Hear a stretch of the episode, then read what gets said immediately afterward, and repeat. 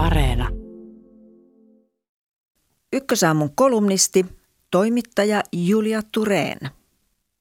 Yksilöpuhe on vaarallista.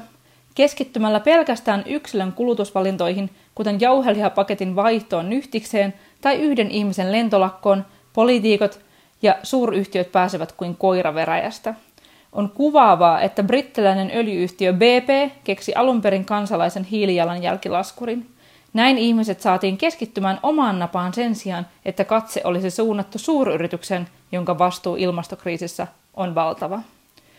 Tutkimustiedon valossa yksilön valintojen korostaminen voi myös vähentää tehokkaiden systeemitasojen ilmastotoimien hyväksyttävyyttä, twiittasi valtion taloudellisen tutkimuskeskuksen johtava tutkija Marita Laukkanen äskettäin. Jos mediassa keskitytään vain siihen, mistä yksilö joutuu luopumaan, se pahimmillaan synnyttää vastareaktion suuriin ilmastopoliittisiin päätöksiin. Yksilöpuhe vie ennen kaikkea huomion isoista rakenteista ja niiden muuttamisesta. Ai mistä? Rakenne on vaikeasti määriteltävä termi, jota kannattaa hokea, mikäli haluaa esiintyä tiedostavana yksilönä. Rakenteet ovat yksilöä isompia voimia, jotka vaikuttavat kaikkien elämään. Ne ovat totuttuja tapoja ja käytänteitä, joihin suurin osa ihmisistä uskoo niin vahvasti, ettei osaa edes kyseenalaistaa niitä. Yhteiskunnan rakenteisiin kuuluvat vaikkapa lait tai päätöksenteon organisaatio, kuten eduskunta ja hallitus. Yksilön on vaivalloista taistella rakenteita vastaan. Jos televisio menee rikki, olemme tottuneet ostamaan uuden korjaamisen sijaan, sillä se on halvempaa ja kätevämpää. Näin markkinatalous tällä hetkellä toimii. Jos työpaikalla velvoitetaan työmatkalentoja, yksilöä on hedelmätöntä syyllistää hiilijalanjälkeensä kasvattamisesta. Itse asiassa nimenomaan syyllistäminen ja syyllistyminen ovat rakenteissa ongelmallisimpia. Jos suuri rakenne tukee tietynlaista tekemistä, Pitäisi laittaa tarmo koko rakenteen muutokseen sen sijaan, että nipotetaan yksilön teoista. Pahimmillaan omien valintojen jatkuva pohtiminen ahdistaa ja johtaa apatiaan. Tämä voi tehdä paitsi oman, myös läheisten elämän vaikeaksi.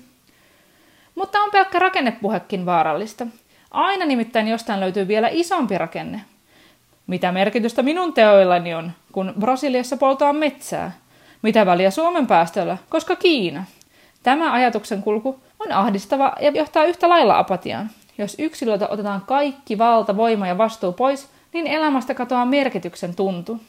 Ja kyllä yksilöillä voi olla väliä. Silloin kun yksilöt muodostavat massan, he voivat vaikuttaa rakenteisiin. Poliitikot eivät uskalla tehdä tarvittavia muutoksia, jos he eivät saa ihmisten taustatukea. Poliitikkojen takaravossa jomottaa pelko, ettei heitä valita enää seuraavissa vaaleissa.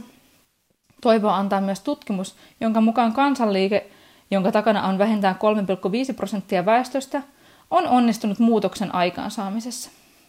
Tällaisia ovat esimerkiksi Viron laulava vallankumous ja apartheidin vastustaminen Etelä-Afrikassa.